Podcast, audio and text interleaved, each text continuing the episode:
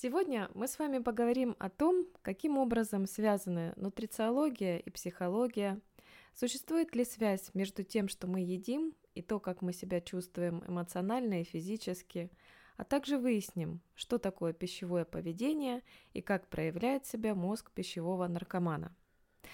Сколько раз вы слышали от своих родителей фразу «Пока все не съешь, из-за стола не выйдешь, ешь быстрее, не копайся», чтобы вырасти здоровым, нужно есть много и хорошо.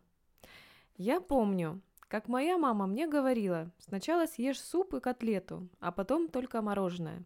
Я никогда не понимала, почему мне нужно сначала съесть невкусную для меня еду и только потом мороженое. И я всегда думала, что когда вырасту, буду есть сладости в неограниченном количестве. Но что очень интересно, когда я выросла, я теперь себе не представляю день без супа и выбирая между мороженым и котлетой, скорее всего, выберу вкусно приготовленную домашнюю котлету. Я думаю, многие из нас, из вас узнали себя. То есть наше пищевое поведение изначально формируется в детстве и определяется культурой, в которой мы живем, окружающей средой и индивидуальными факторами. Культура определяет комбинацию продуктов, перекусы, допустимую еду, порции и размеры еды. Например, китайцы и японцы при сервировке стола не используют ножи, а сразу режут еду на маленькие кусочки. Также из-за того, что они используют палочки для еды вместо вилок, им приходится есть быстро, чтобы еда не остыла. Лично мы с мужем, когда переехали в Америку, и увидели все разнообразие продуктов и размеры порции в кафе, с нашим менталитетом и тем самым родительским голосом «нужно все съесть, чтобы еды на тарелке не осталось», приходилось прилагать усилия над собой, чтобы не набрать килограммы лишнего веса за неделю. На пищевое поведение значительное влияние оказывает и окружающая среда через образы, звуки и запахи.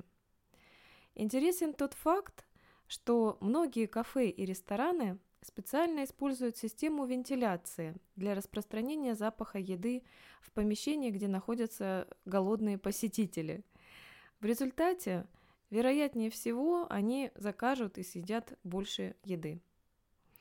Также на пищевое поведение влияет ряд индивидуальных факторов – качестве примера можно привести плохое обращение с детьми в детстве. Так, на базе Американской ассоциации нутрициологии было проведено исследование и выявлено, что в 40 случаях из 100 девочки, пережившие в той или иной форме жесткое обращение в детстве, страдают излишним весом во взрослом возрасте с потенциально серьезными последствиями для здоровья, включая риск развития гипертонии, диабета второго типа и сердечно-сосудистых заболеваний. Другим индивидуальным фактором может служить социальный статус человека, его материальное положение. Так, допустим, безработные в большей степени страдают от пищевой зависимости, чем люди, имеющие работу. Кроме того, сейчас социальные сети пестрят информацией о различных видах высокоэффективных диет. Многие девушки, женщины поддаются рекламным обещаниям и садятся на ту или иную диету.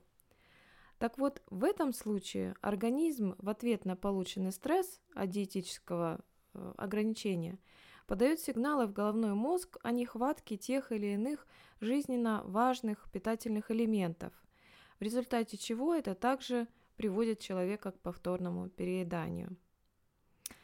Как же так происходит, что мы становимся рабами своего пищевого поведения? В первую очередь, когда поведение становится привычкой.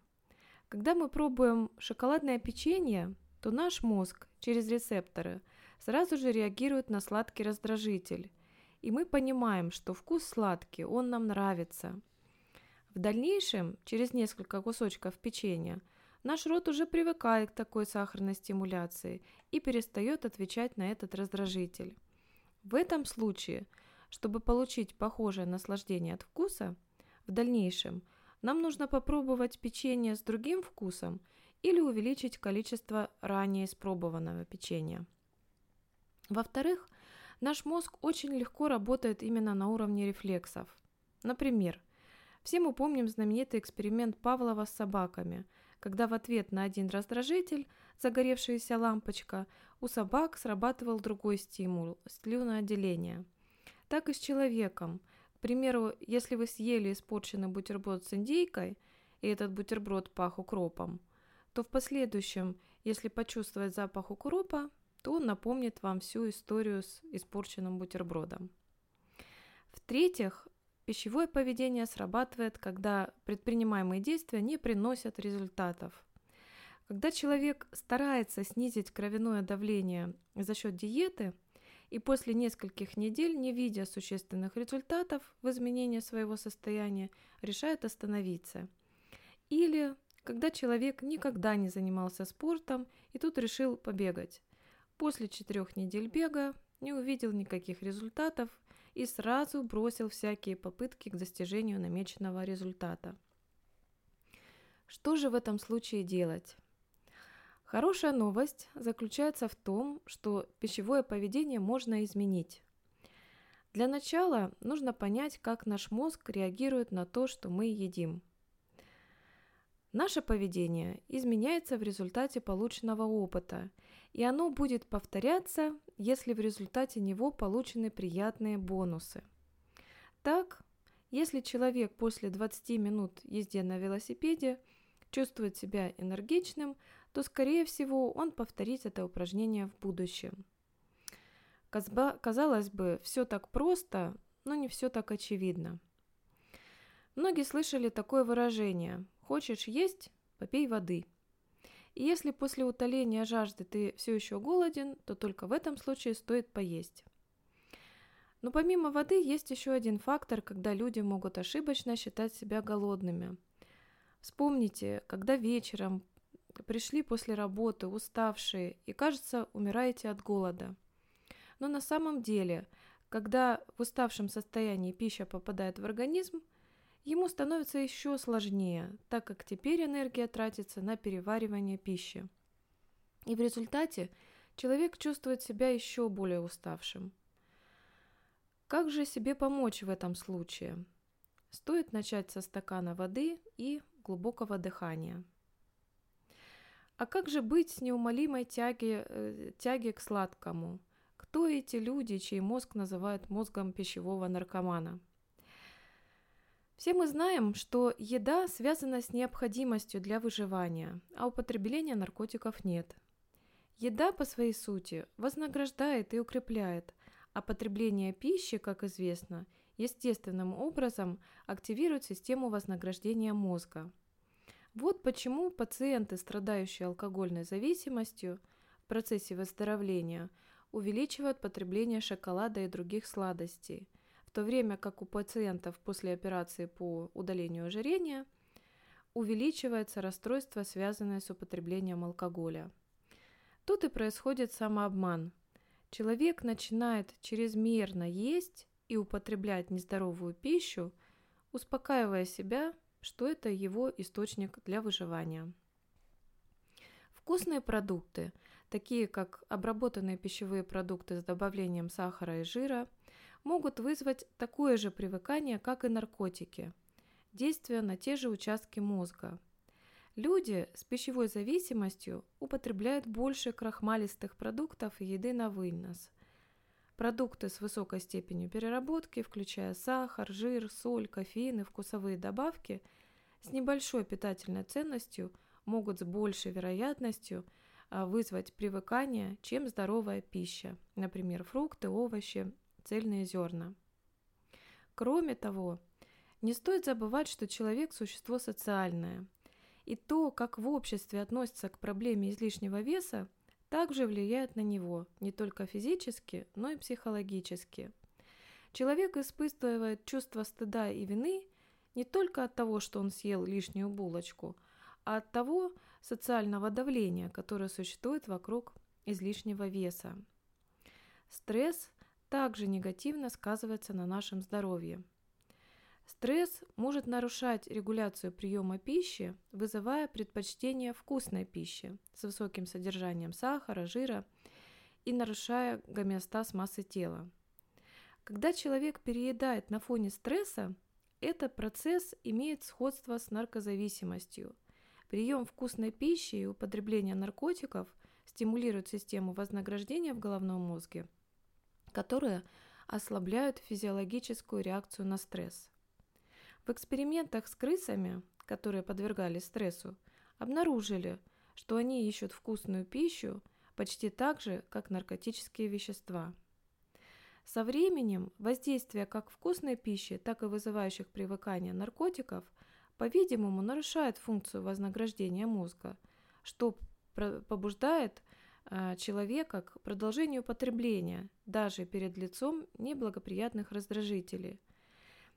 Так, на базовом уровне стресс может привести к потреблению пищи при отсутствии чувства голода.